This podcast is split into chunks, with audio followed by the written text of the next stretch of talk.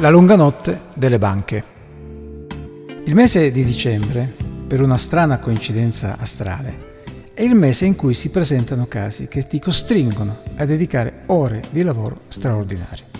Sarà perché il periodo precedente il Natale è visto da qualcuno come particolarmente utile per tentare di mettere a segno importanti colpi, o perché si confida più semplicemente in un aiuto divino i casi si presentano e bisogna comunque affrontarli. Certo, ti verrebbe voglia di dire di no a qualcuno, ma non puoi.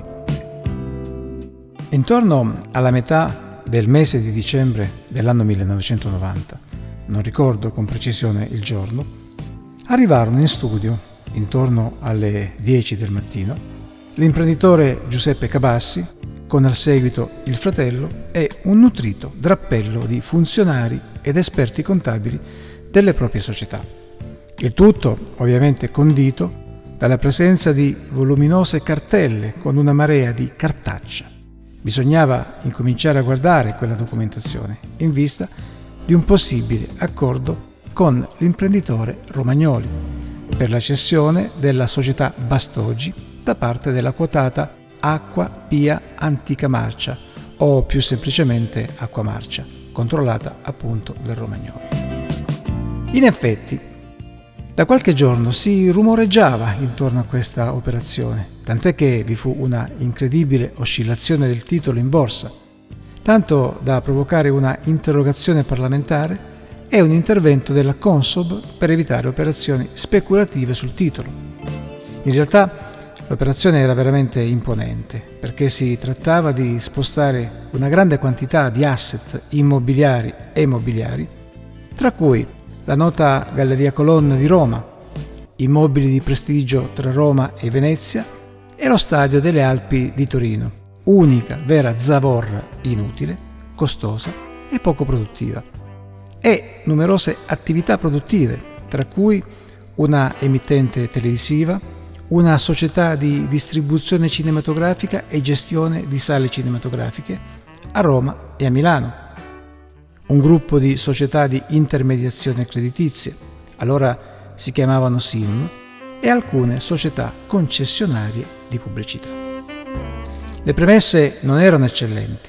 Da una prima chiacchierata con le persone si ebbe la sensazione che ci saremmo trovati ad affrontare in via definitiva la trattativa. Non sarebbe stato un semplice momento di studio delle carte. Intorno a mezzogiorno arrivarono almeno una ventina di persone. Si può dire che fosse rappresentato il mondo della finanza e delle banche italiane. Erano presenti i rappresentanti dell'Istituto Bancario San Paolo di Torino, della Cassa di risparmio di Torino, della Rolobanca, della Caripro, del Credito Italiano, l'imprenditore Romagnoli e uno stuolo di avvocati al seguito. Il piatto era particolarmente ricco. Si trattava di un affare da oltre 550 miliardi di vecchie lire.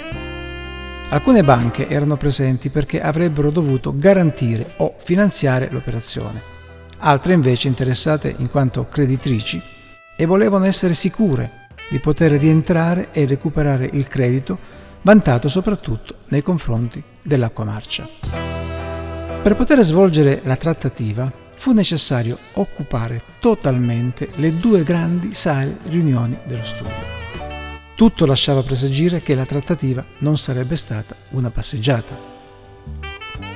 Il primo atto concreto sul quale mi toccò lavorare, in coordinamento con altri quattro colleghi venuti da Torino e da Roma, fu il contratto per la cessione della società di distribuzione cinematografica e gestione sale.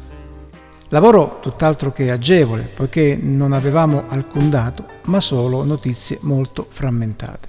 Tuttavia, in poche ore riuscimmo a confezionare il relativo contratto, che altro non era che un primo allegato al contratto generale, sul quale stavano trattando nelle sale riunioni e sul quale non si riusciva a trovare un'intesa. Alle 5 del pomeriggio eravamo ancora in alto mare. Le bozze erano continuamente modificate. L'avvocato Calì, che aveva ben intuito quale sarebbe stato l'andazzo, comunicò al personale dello studio, sei segretarie, che molto probabilmente avrebbero dovuto fermarsi oltre il normale orario di lavoro.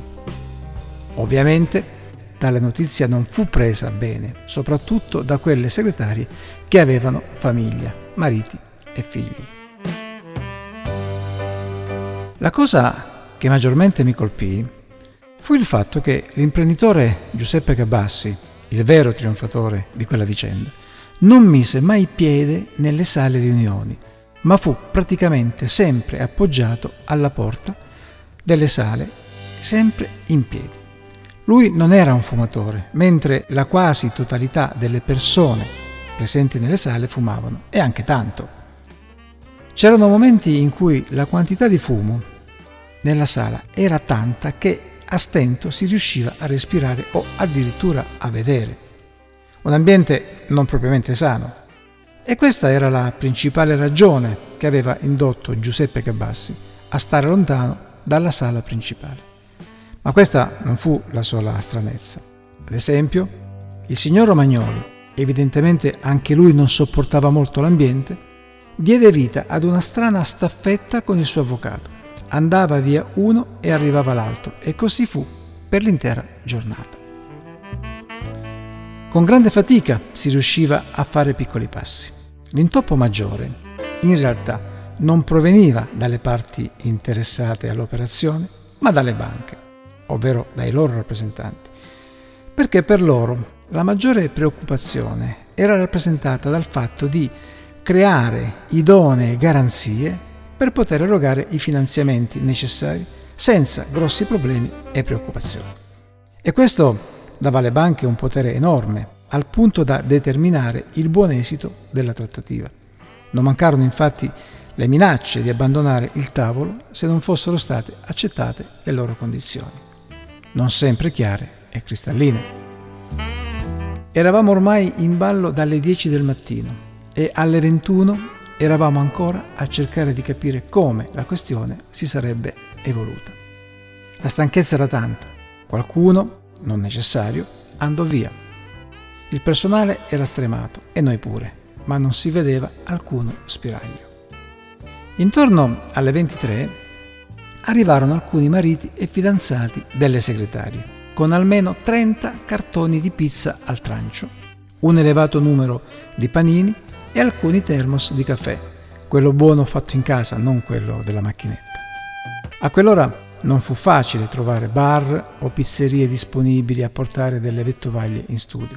Perciò ci pensarono le famiglie delle segretarie. Tutti apprezzammo molto l'iniziativa delle nostre segretarie e ne approfittammo per riposare e rifocillarci, sapendo che probabilmente si sarebbe andati avanti per tutta la notte. E così fu. Alle 5 del mattino fu tutto finito. Accordo raggiunto, firmati i contratti e il trasferimento della Bastoggi con annessa galleria colonna e quant'altro fu finalmente consacrato. Un'intera giornata dalle 10 del mattino alle 5 del mattino successivo. Intensa, piena, ma ne è valsa la pena.